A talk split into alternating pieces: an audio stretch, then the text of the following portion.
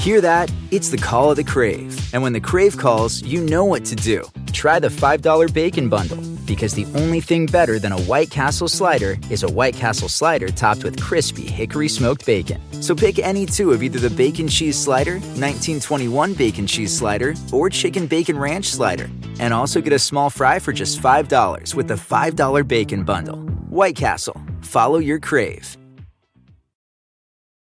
Love the flexibility of working in all sorts of places? Well, working on the go seamlessly requires a strong network like T-Mobile. We have America's largest five G network, so whether you're on a video call at the park or uploading large files at a coffee shop, we have the five G speed you need.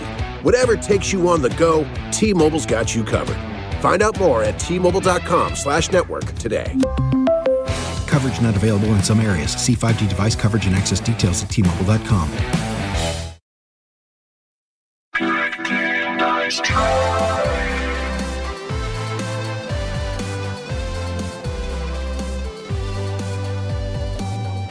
Well, hey, hi, welcome back.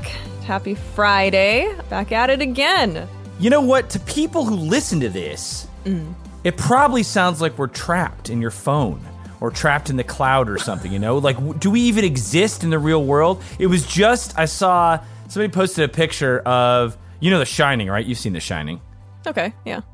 Wait, okay is not a yes. No, okay yes. is like, I'm, I know what The Shining is. Okay, we almost I'm familiar. We almost ended this podcast forever if you haven't seen The Shining. Yeah. Oh, that's a deal breaker, dude. That's a deal okay. breaker. I want you to know that. Anyway, but the po- you know the picture, the picture at the end, right? Mm-hmm. Where they zoom in. Do you know what I'm going to... Oh, I think you're just agreeing with me, and I don't think you know what it is.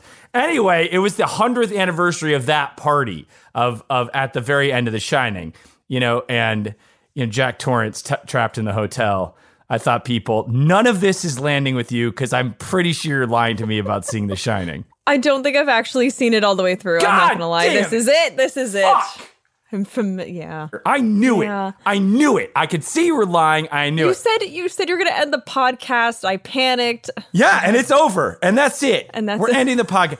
Look, The Shining is one of those movies you have to see. You know, like how they say. People, which, by the way, I'm not, and this is all a joke. I don't care if you've seen The Shining or not. I kind of do care, but I'm not going to shame you for it. He definitely cares. He will. But one thing I don't like is when people do exactly what I'm doing, which is shaming people for not seeing a movie, especially Star Wars. You know what I'm saying? I, f- I feel like people shame people for not seeing Star Wars, which is dumb. Don't do that. And I, you know what? I'm sorry I'm shaming you for not seeing The Shining. So so doing exactly what people do when you haven't seen a movie. That's my least my least favorite thing is is the reaction of, uh, you know, like, oh, you haven't seen this? Oh? Oh, you haven't? And you know what? Let me just take a step back. To you and our listeners, I'm sorry for literally being the example of the thing I hate. Of the exact. But what? But it got me thinking, which is, what are some video games that are like Star Wars, where people are oh. like, "Oh, you haven't played this?" Oh gosh, I remember having a conversation with somebody where they entrusted me with the fact that they had never played a single Zelda game. Okay. Whatsoever. That's crazy. There's so what, many, though. What? What? So any any of them, any of them, N E S, S N E S, N sixty-four, newer. What? Not a single Zelda game. And that again, I hate being that person of like right. what? But I had to be because that again, your reaction that seems insane, right? I just don't understand because there's so many. Like, you could trip and turn on pretty much any video game system by accident, and then you would be statistically probably playing a Zelda or Mario game at that point. Right? You know what I get a lot is, and a lot of our guests have kind of brought this game up, but it's interesting because this game is a bit obscure, I would say, but I, I will say when people mention it and you haven't played it, they're like, oh, is Shadow of the Colossus. Okay. And that feels like a game, not on the Star Wars shaming level, but definitely like, I feel like, and I've played it, as you have too, right? You played it. No, I haven't. Okay, okay. See, look at this chill reaction. Look at the chill reaction Well, he's I don't care. Now. No, no, I, love I, it. I don't I don't care. I don't care about it. But but let me ask you a question as somebody who hasn't played it. Do right. you feel like when people ask you and you say, I haven't played Shadow of the Colossus, that they're that they're judging you and looking down on you? For sure, but I, I do feel like there are other games that are almost on Star Wars level that I get way more shame for. Okay. Like The Last of Us. Oh, I got yeah. that for yeah. so long, to the point that I did play it. And you know what? I, I got bullied so, into it. I did get bullied into it, and I'm so glad that I did. So maybe sometimes it's for the betterment. Okay. But uh, but the other thing I'll say is I think generally I, I feel like there's less of that shaming in the video game world, because video games in many ways are not a group activity. They're much more of a singular experience.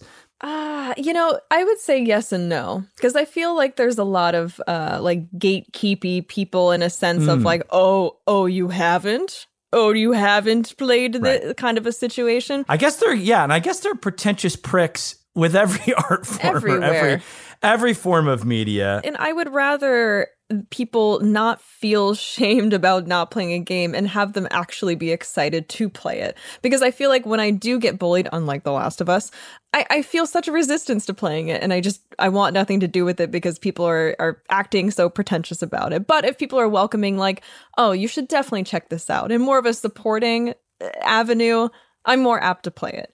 I will say, extremely yeah. unlike The Last of Us, which I got bullied from every single angle by multiple people, and then I was beaten into submission to play it, and then I loved it. So, you know, sometimes it works both ways. Yeah, and I think, you know, I think with games, for me, it's less bullying and more just, aw, like it's like disappointment and like, oh, you're missing out on something fun, versus like, aww, you must see Star Wars, Mortal Kombat, you know, like that kind of thing. So different energy. Different energy. But I have to say, Uh, you know, our guest today, we want to talk about things that people should see and experience. This guy has done some of my favorite movies, uh, and it was absolutely a blast to talk to him. I mean, look, he's a filmmaker, actor, uh, a writer, comedian. Uh, uh, uh, he's known for Clerks. He's he's got a new show, Masters of the Universe Revelation, which we saw. They let us see ahead of time, so and it was sick. It's so awesome.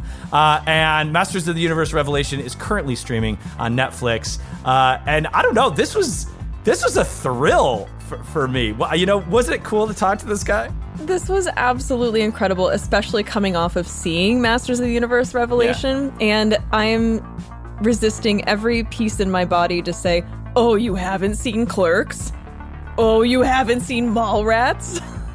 If you haven't guessed already, please welcome the one, the only, Mister Kevin Smith.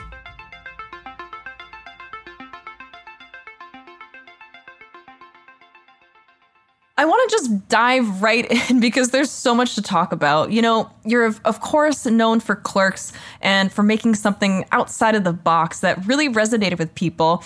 Um, but are there games that you've played uh, in your time that you think have really done something different, or something that has been really outside of the box that has made you say, like, well, shit, this is this is different. Like, this is cool. I mean, historically speaking, well, I was there for the advent of everything, kids. Like, yeah. I saw it. I saw it happen. I, my first uh, gaming system was an Atari twenty-six hundred pre-owned. Yes. And it had twenty games, cartridges came with it. How I came into possession of it was um, in the newspaper back in those days, they had the want ads. I don't know if they still do it anymore. Kind of like Craigslist, where people sell shit and whatnot.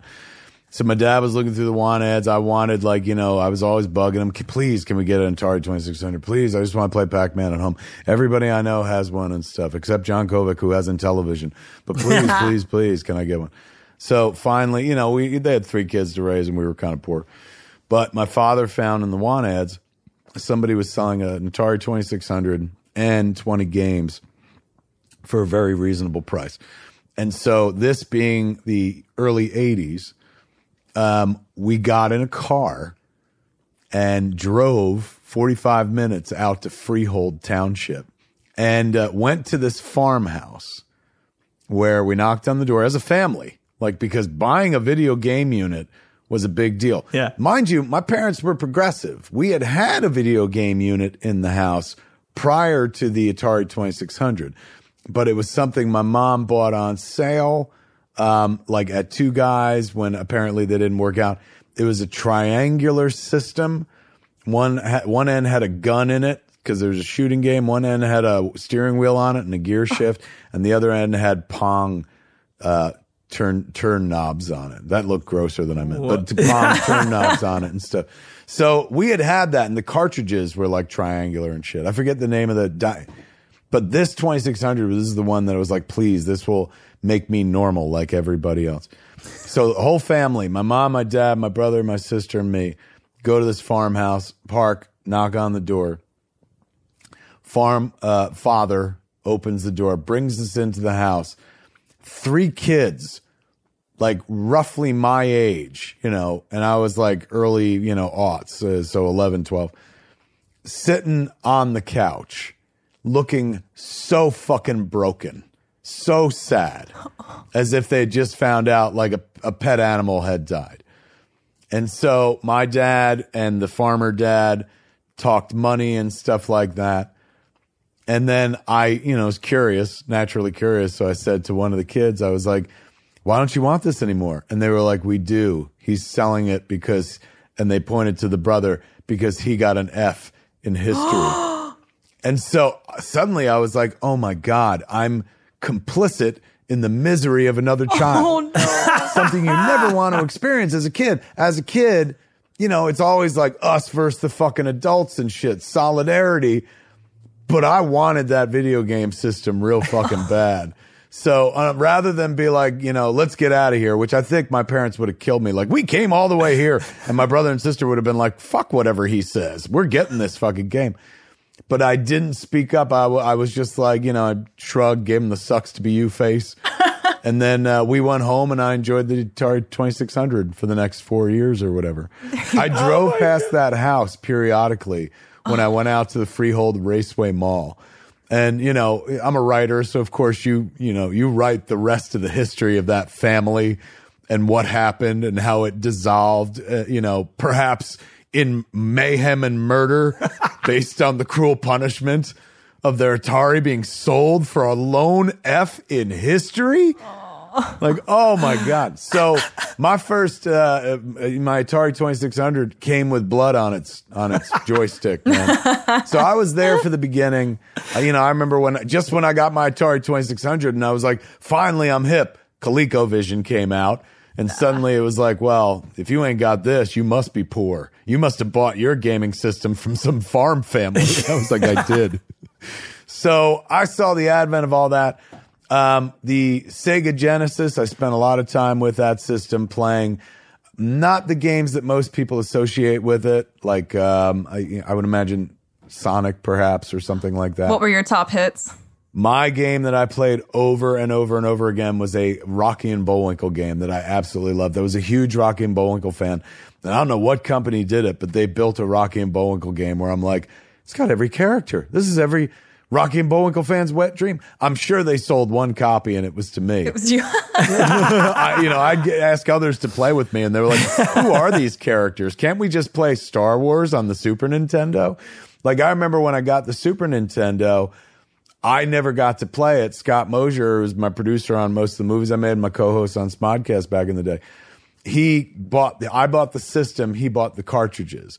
And so Scott like spent, I think it was two weeks on the floor after we shot Chasing Amy, just banging through all those Super Nintendo Star oh. Wars games, Star Wars Empire, just bang, bang, bang. And he was so good at it that, like, I abandoned. I couldn't fucking join. I never Aww. caught up to him and stuff. So the next gaming system that I bought and enjoyed, but I was really alone in the world, was the Sega Saturn. Um, I was like, this is the fucking future, because I loved Virtua Fighter in the video arcade, in the actual arcade. So they had this incredible fucking Virtua Fighter simulation. And uh, I loved it to death, but uh, man, oh, man. I think me and eight other people bought the Sega Saturn. uh, but it, for me, it was revolutionary. I, I don't know if it changed the video gaming industry or anything like that, but like those graphics to me, like, I don't know, look like the beginning of something to some yeah. large degree. Does anybody ever talk about the Sega Saturn in your world? Uh, not too often, but I feel like it's yeah. definitely appreciated. It was definitely a stepping stone. Yeah, you know, it's all, uh, everything is all PlayStation yeah. and Xbox yeah. and stuff. But they had their They were there for a moment. They were the Betamax mm-hmm. of video game yeah. systems. They had a moment, one glorious moment, and then higher tech replaced them instantly. I have uh, fond memories of the Magnavox Odyssey, which that's uh, the one. I was just ah, looking it up. There we go. I was just pulling up, going like, "What the fuck is the name of that?" The Magnavox Odyssey. My parents yeah, got it at a Two Guys in New Jersey in Middletown. Um, you know, when one of those like, let's sell off the stock nobody sure, wanted. Sure.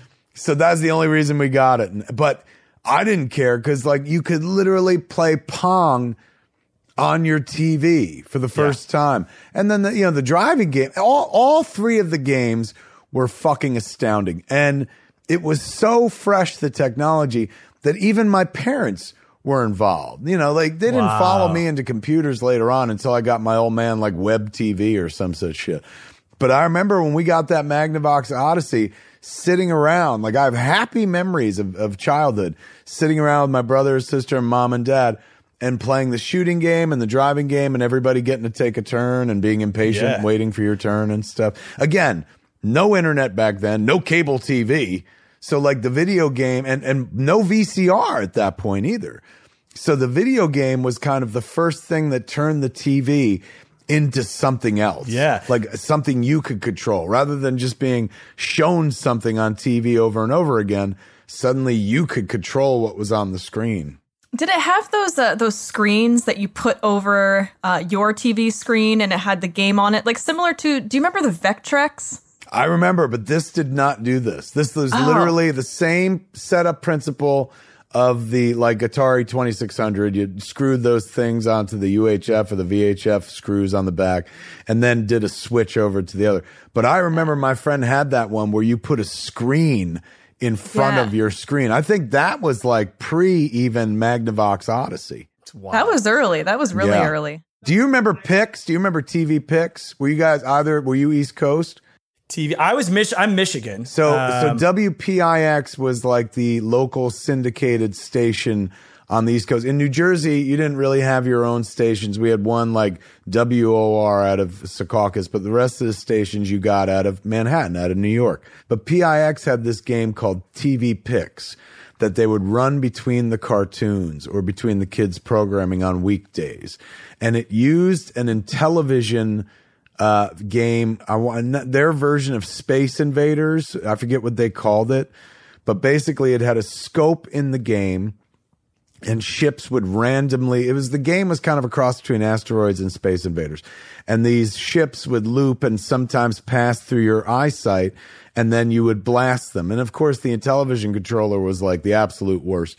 It was a flat, like, computer keypad, looked like a calculator, and had a little disc on, a little dial disc on it, which was actually kind of like proto-iPod, the more I think about it. So this game they used for T V Picks, and there was a host who you wouldn't see. They just had the graphic of the star field up on the screen. So you call the one nine hundred number, and then they'd answer, and if you got to play the game, they put you on the air. They're like, this is Billy from Highlands, New Jersey. Billy, you ready to play T V Picks? And he was like, yeah. And you were playing for like McDonald's gift certificates or Toys R Us gift certificates or something like that. So what they would do was, you would watch the video game on your T V because you're live. Like they're doing this live Whoa. Between the programs. So while, whenever the, the, you know, ship is about to go through the viewfinder for you to, instead of firing because you have no joystick, you would say picks into your phone. And then the guy on the other side or girl, they would fire for you. Oh my God. Fascinating. So it's incredible. Took, it took a couple months of this game before kids picked up on, like, if I say picks, it's going to happen like a second later. So I'm going to miss it. So, you know, they realize there's a bit of a lag time, right? Because otherwise kids could get on and be like, go fuck yourself, picks. So they had to be able to, to bleep them and shit. So once they realized that there was a time delay, like you saw a whole generation of kids realize the only way to win this game was to go rapid fire. So they would be like, are you oh ready? And the kids would go like, yes. And then they, you would hear the kids go, and then they put thirty seconds on the clock, and then you just hear the kids go, picks, picks, picks, picks, picks, picks, picks, picks, picks, picks, picks, picks, picks, picks, and they were just, the person playing the game is just mashing the button. And those were the winners, man. And they discontinued it. I don't think it was because of that, but I don't think that helped. Because they gave out so many fucking prizes because what every kid was a Deadeye. As long as you're just spraying fucking lasers everywhere, you're going to hit, man. So I watched like video games really seep into the consciousness. And then I jumped off to go like make Clerks and stuff like that just as things were turning first person. So first person games were like, you know, like Duke Nukem and shit like that. That yeah. was like where I was like, oh, I don't know. I want to see my guy. I want to see my guy running across the screen. That's a video game. What is this? And so I old manned out early the fuck on, man. Once they were like, no, man, this is a video game. The video game is it's all your perspective now. And stuff. Yeah. You are the person. So, yeah, I, I've been there for every step of the way, man. And now it's like, it's insane. Like Jason Mewes lives in a constant video game. He streams his life on Twitch where he plays constantly and whatnot. And he's making a living off of playing games. You know, something that like our parents were like, you can't do this. This is a waste of time. Just want to go back in a time machine and be like, fucking Mewes is pulling down ten K large a fucking week playing video games. What are you, nuts? It's changed dramatically. And, and I wonder now in my lifetime if we'll see it go to the place we always see it go to in sci-fi. Where yeah. people are like, you know, like Black Mirror really fucking romanticizes this. Like, I'm going to put this shit next to my temple and I'm in the game where I could like. It's going to be PlayStation eight is going to be spores we sniff and then it's just in our in our. Then brain. I'm in. There. Then they got me, I'm in. Man. I'm Give back. me the spores.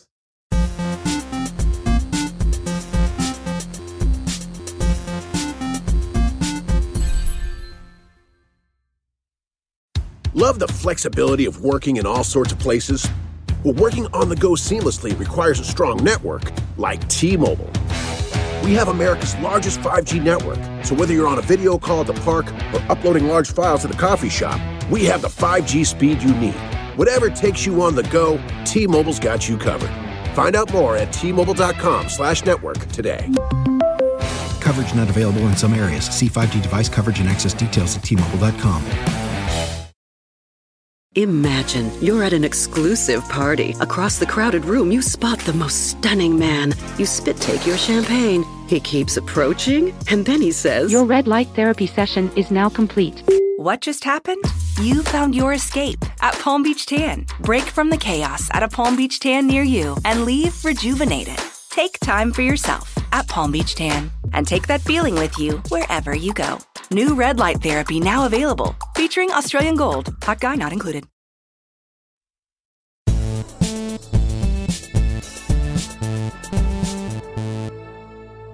I gotta say, Masters of the Universe Revelation. First of all, I was a huge He-Man and Masters of the Universe fan growing up, as many of us were, as you were, I, I believe, as well. I had a lot of the toys. Uh, I got the first Castle Grayskull at Best in Michigan, which was before Sears. It was, you know, I was like... I remember the Best catalog store. Heavens, man. That was like where you went in and you looked at the... They didn't have a showroom as much as they had a series of catalogs, like Consumers Distributors or something. An yeah. old company. Yeah, you walked in, you ordered out a catalog, and then it came down like a conveyor belt, and you were like, this is the future. And it kind of was. It was basically it was. Amazon before Amazon, just basically all pick up. Yeah, it was Amazon in a box store, which yeah. is very crazy before the internet. But so I have to say, like, you know, huge uh, uh, Masters of the Universe fan.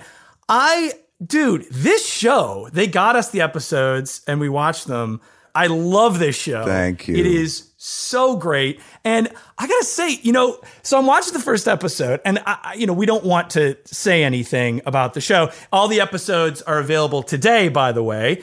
But the end of the first episode, I literally was like, holy shit, my mouth dropped open. And man, you guys have really thread the needle on this show. I mean, congratulations. It's so great, man. Truly. Thank it's you. Really that great. means the world. I, I, for most of the two years or eighteen months, but really like two years when, when the deal started, two years that I've been working on Masters of the Universe, I kept referring to it as like adult animation. I was like, this is, this is adult animation. We're growing these stories mm-hmm. up. Yeah. Then I saw, you know, Kirkman's Invincible on Amazon Prime, and I was like, all right, we're not adult animation. We're still a kid's show. We just yeah, happen to yeah. have to deal with more adult themes than they did, you know, in the eighties. That was the idea. That was the vision of our boss, uh, both two of our bosses, man. Uh, Ted Biaselli, who's our boss at Netflix, and Rob David, who's our boss at Mattel Television. Um, Teddy was a dyed-in-the-wool MOTU kid, which is short for Masters of the Universe.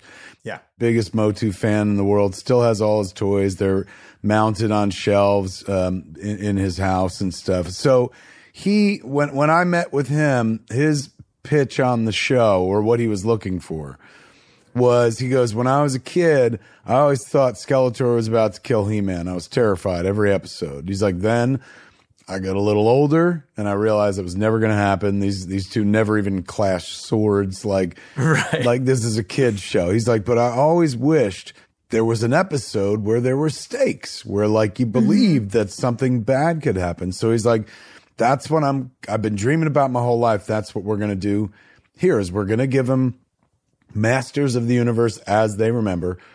But we're going to include stakes this time around. P- lives can be lost. And in that world, everybody gets a little more mature. And I don't mean mature like they're having sex. Like, not at all. There's no sex in the world of MOTU whatsoever. So going into this, Teddy was like, please, just make me believe that anything can happen. Make me believe in the stakes. And he and his other directive was like, he goes, treat it like Shakespeare. Mm-hmm. And I was like, well, I can't do Shakespeare, but I could totally do Fakespeare. And, and there are people that pay attention to this MOTU stuff very close, closely. And if you get something wrong, I did an interview where I was like, I used to watch He-Man in the early eighties. And some like internet detective was like, it wasn't on until nineteen eighty-three. Liar.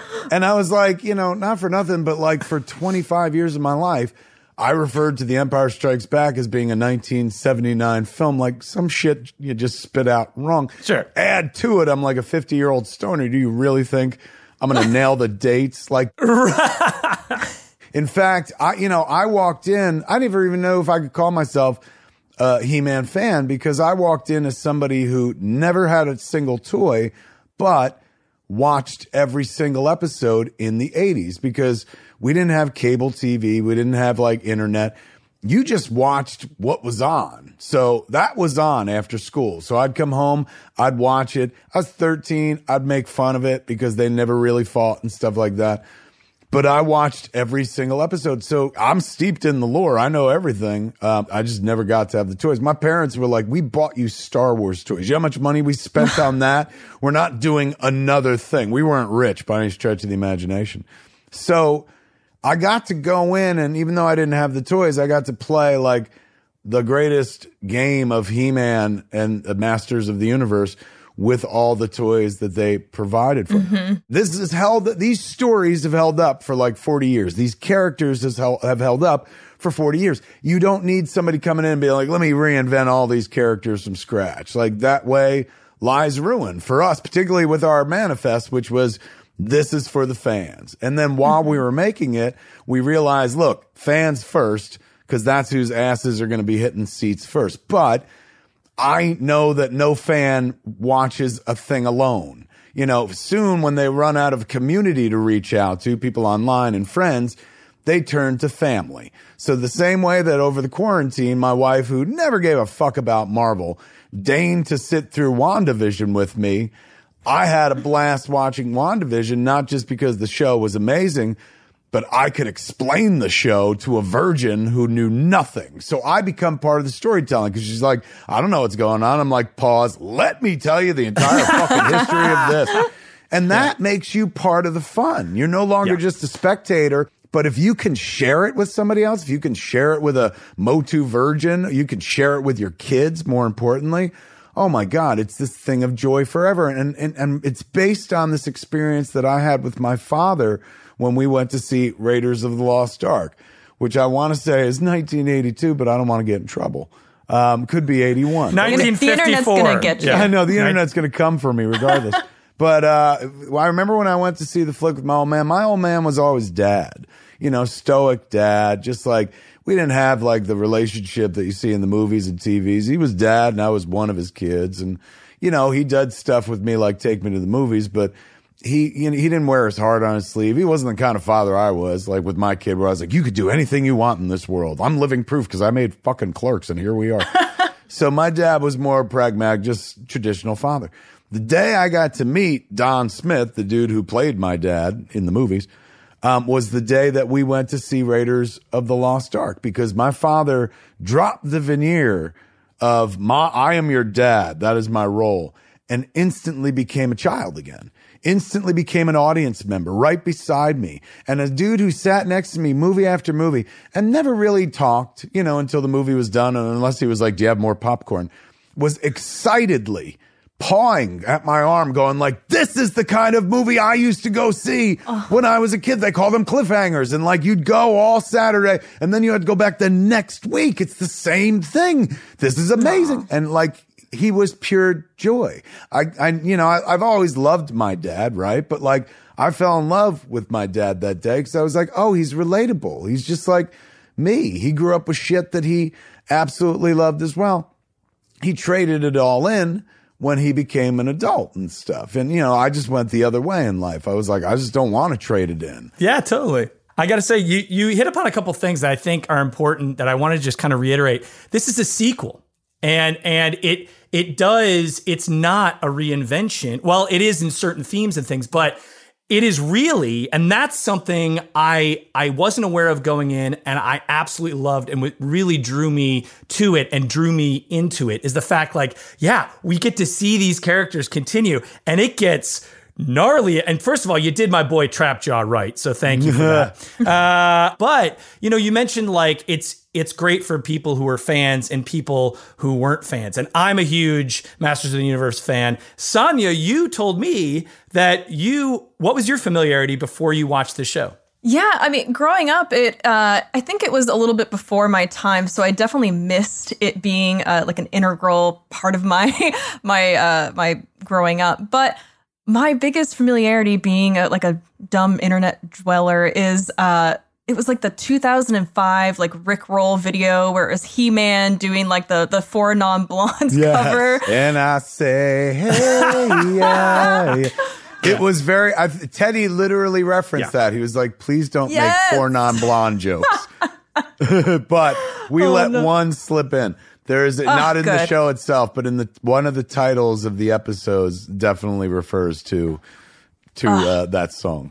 Well, myself and uh, as of right now, one hundred eighty-five million views on that video. I'm sure there's a lot of people who will definitely appreciate that. I gotta figure, man. Like, that's what I'm saying. Even people who weren't like ardently in love with the show or even watched one or two episodes or had one of the toys or none of the toys.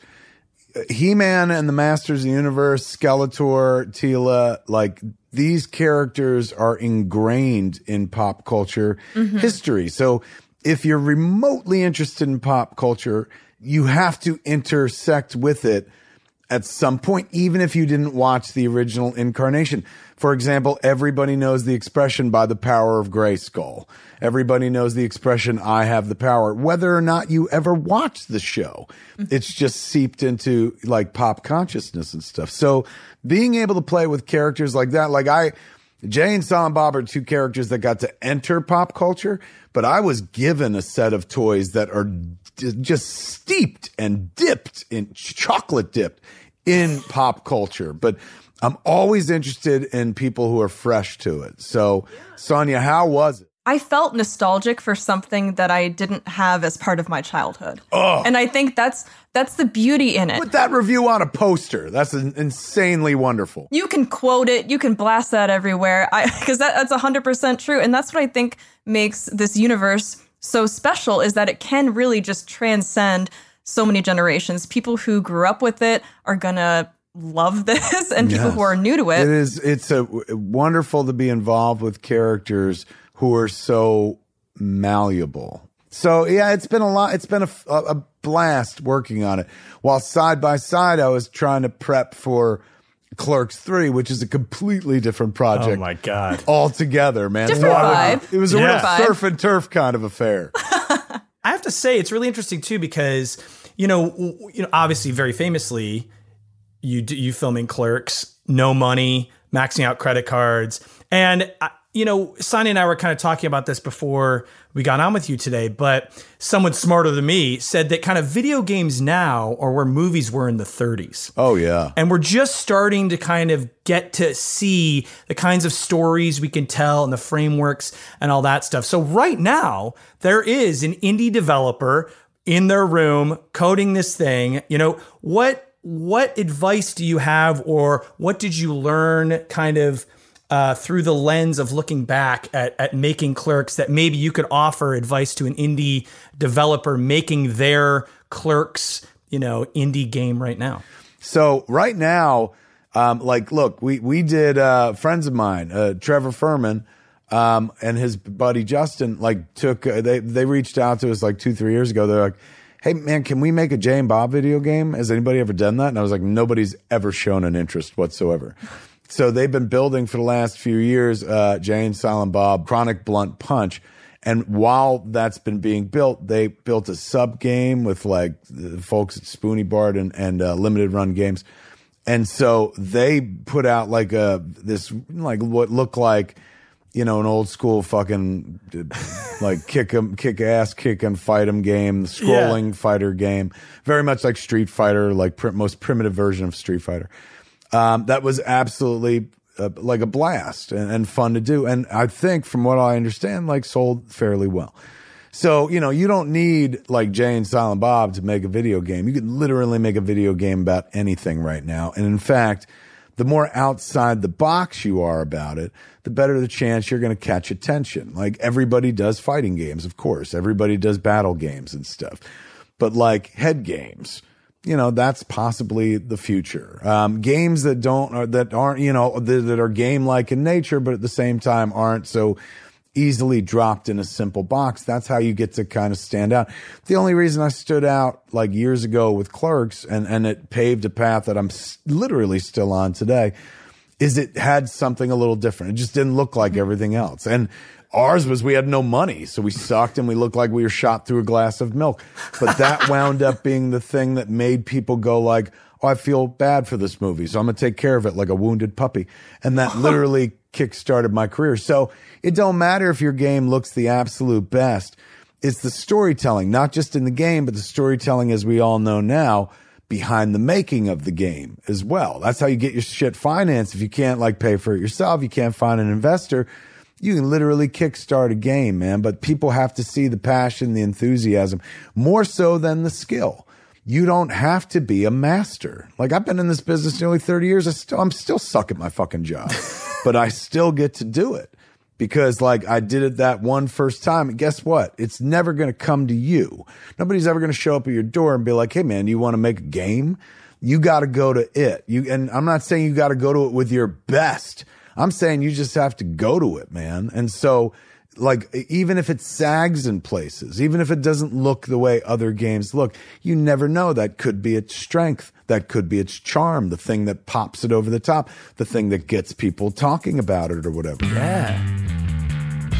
Uh, Mister Smith, this has been a thrill. We are almost out of time, but we love to end every interview with asking our guest uh, the games they love the most and the game they love the least. So your worst favorite game and then your most favorite game. Let's start with a game, or it could go system, that just, you, it made you crazy. You personally just, oh God, this thing. Is there anything that springs to mind? Hands down, that would be Intellivision. Oh, that was quick. Uh, John Kovac, as previously mentioned, had it, and my cousin Butchie had it as well. So when I went to his house or his house, I got to play a lot of Intellivision. And again, the interface was so fucking like unnecessarily complicated. You know, it's like they really went out of their way to be like, joystick, yeah. That's for other companies. Here's the disc pad. And it was just so, you couldn't... I like I hated football in real life, but I was like, maybe I'll get into football in by way of video games. But it was so fucking difficult to control that I never wound up getting into even video gaming football. So I missed the entire Madden thing that would follow a decade or more later and shit, based on the frustrations of Intellivision. They never had a fucking licensed game. They made all their shit up. Forever, my least favorite gaming system. My favorite oh. gaming system from childhood was ColecoVision, which I could never afford. But John Urbanski had it. I played at his house all the time. Their Donkey Kong literally looked like Donkey Kong. So sick. Whereas Amazing. When you played it, like, you know, on fucking twenty-six hundred, that was the thing. Everyone loves the Atari's twenty-six hundred because it was so accessible. It was like the Starbucks of video games, but the graphics, like, you know, fuck, they were terrible. They like, they really love it until they play E T and then they're like, what have I done? Yeah, no doubt. Or until they play a little ColecoVision and then they were like, this is how it could be. And then people started demanding like better graphics and shit. There we go. So would you, and would you say, from our earlier conversation, would you say that Rocky and Bullwinkle would be your number one game? Hands down. Either that or if I go deeper back, I mean, this is a boring fucking answer, but like, when I had the Atari twenty-six hundred, I cannot fucking tell you how many hours I put in on combat, Ugh. which is a very basic tank game, kids. Yeah. yeah. So basic, but like fun, you know, we were simple, uh, you know, had, and it had Pong like elements in as much as like on some levels you could bounce that fucking missile around and shit. So I played a lot of it. I wouldn't call it my favorite, but I played a lot of it just because it was there and shit. It's still deep-seated, you know? Very deep-seated. Pitfall, when I was a kid, was fucking huge, oh, yeah. too. And Parker Brothers was like, hey, man, we got a fucking game. So I guess Parker Brothers did games. Like, they didn't have their own gaming system, but they had um, Parker Brothers games. And then the other games that were like twenty-six hundred games that Atari didn't make was Activision. And Activision made Pitfall. And Pitfall was a game that you could play for a half an hour long that was kind of like prototypical for what games are now. You know, very basic graphics and shit and very side-scrolly. But there was no, like, three guys dead and it's over. And there was no, like, clear this board and go to another board. It was an adventure. And, like, every screen changed and you had to jump over shit. And there was a mythology behind it and stuff like that. Um, yeah, I guess you don't get to like most of the cool games people enjoy now without something like Pitfall. Yeah. And, and also, like you were saying earlier, um, and it's kind of about the passion, and things can be simple and still extremely fun. I still remember, you know, da da da da da da da da da da, like the Pitfall yeah. theme, dude. That was incredible. And remember, every time he jumped, he was like, da, oh, da, yeah, da, da. yeah. Um, Kevin Smith, thank you so much. This was such a treat. Of Absolute course, pleasure. Everyone out there, please watch Masters of the Universe Revelation, out today. Netflix. It is amazing. I mean, it's a real treat. It's Incredible. really, really fun. Um, and this was a blast. Thanks, man. Means the world. Thanks, kids.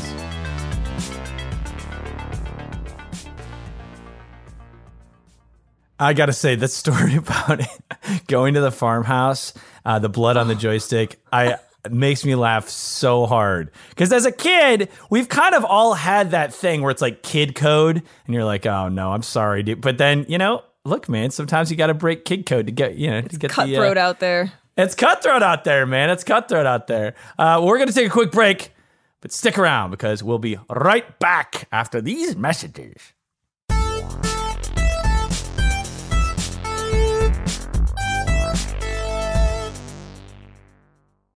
Love the flexibility of working in all sorts of places? Well, working on the go seamlessly requires a strong network like T-Mobile. We have America's largest five G network, so whether you're on a video call at the park or uploading large files at a coffee shop, we have the five G speed you need. Whatever takes you on the go, T-Mobile's got you covered. Find out more at T-Mobile.com slash network today. Coverage not available in some areas. See five G device coverage and access details at T Mobile dot com.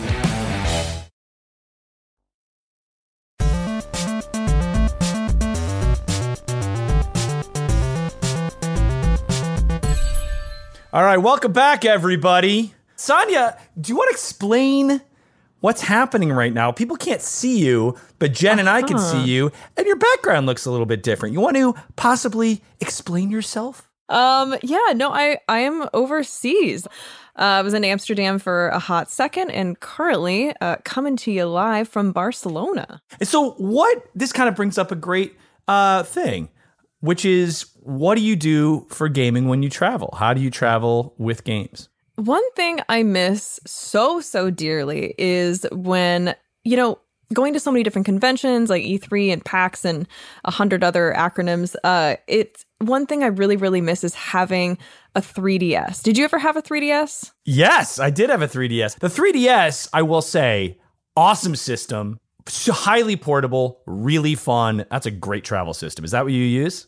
Well, one thing I, I missed about it is it used to have, I don't know if you remember this, but it used to have Street Pass, where whenever you came in close proximity to another three D S, your me and this other person's me would kind of exchange, you know, a little wave, a little pleasantries, and then you would collect people in your me plaza.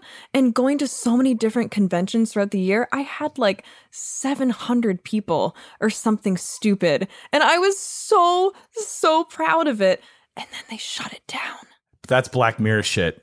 That's it's Black awful. Mirror shit. Those me's were alive, and they now they're not. It's awful. That is a black. That's a massacre. We need to talk to Nintendo. Yeah, dark the shit Ninten- happened. The Nintendo massacre of two thousand. What the? That's crazy. It's heartbreaking. Street Pass was really cool. I agree. Oh, it was so cool. And people would have like Street Pass meetups at PAX and stuff like that. So not only would you virtually meet people, but then you're meeting people in real life. And it was just, it was so cool. I really, really miss that. And I'm sad that it's not on the Switch. But I do bring the Switch traveling. Um, I haven't, I actually brought it with the intention of playing. I really actually wanted to play Hades, finally. Oh, Hades is great. I really wanted to. Uh, did not. Oh, you have.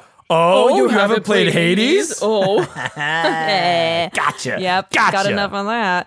Uh, but I, I did download uh Mario Golf because that just came out, and I'm excited to get into that uh on great. the flight home.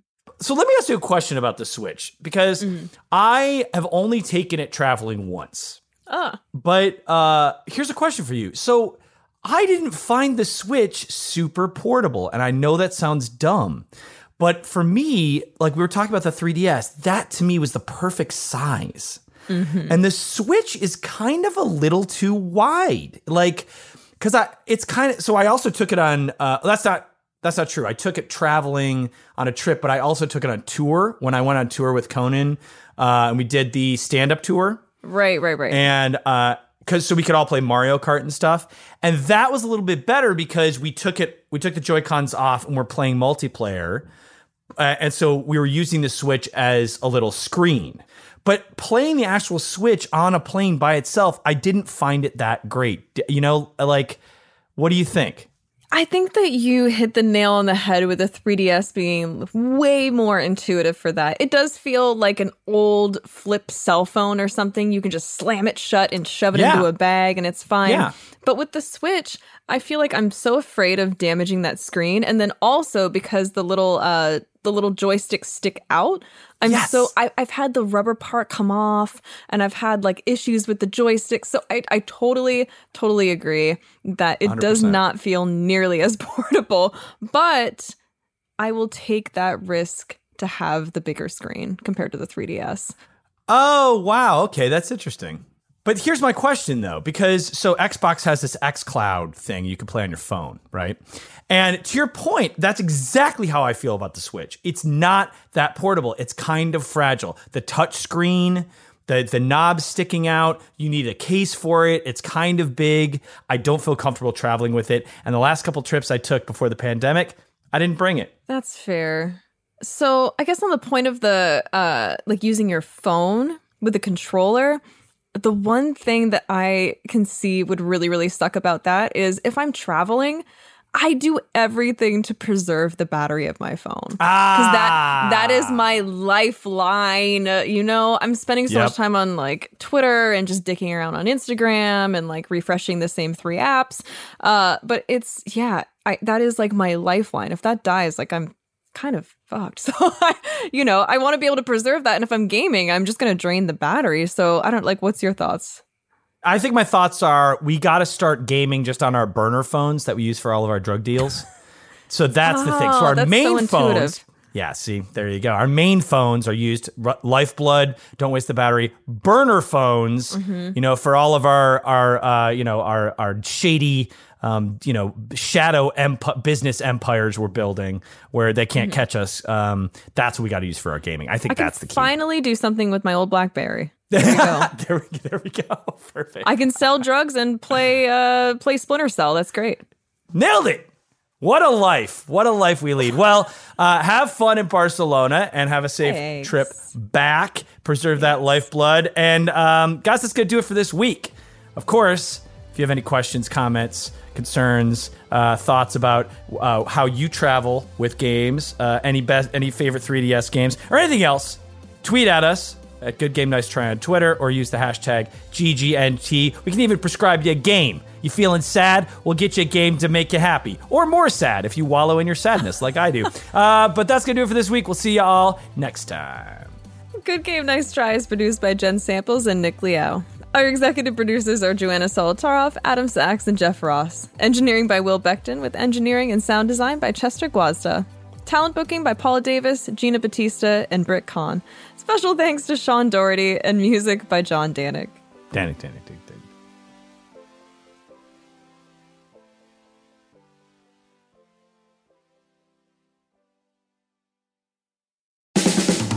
This has been a Team Coco production.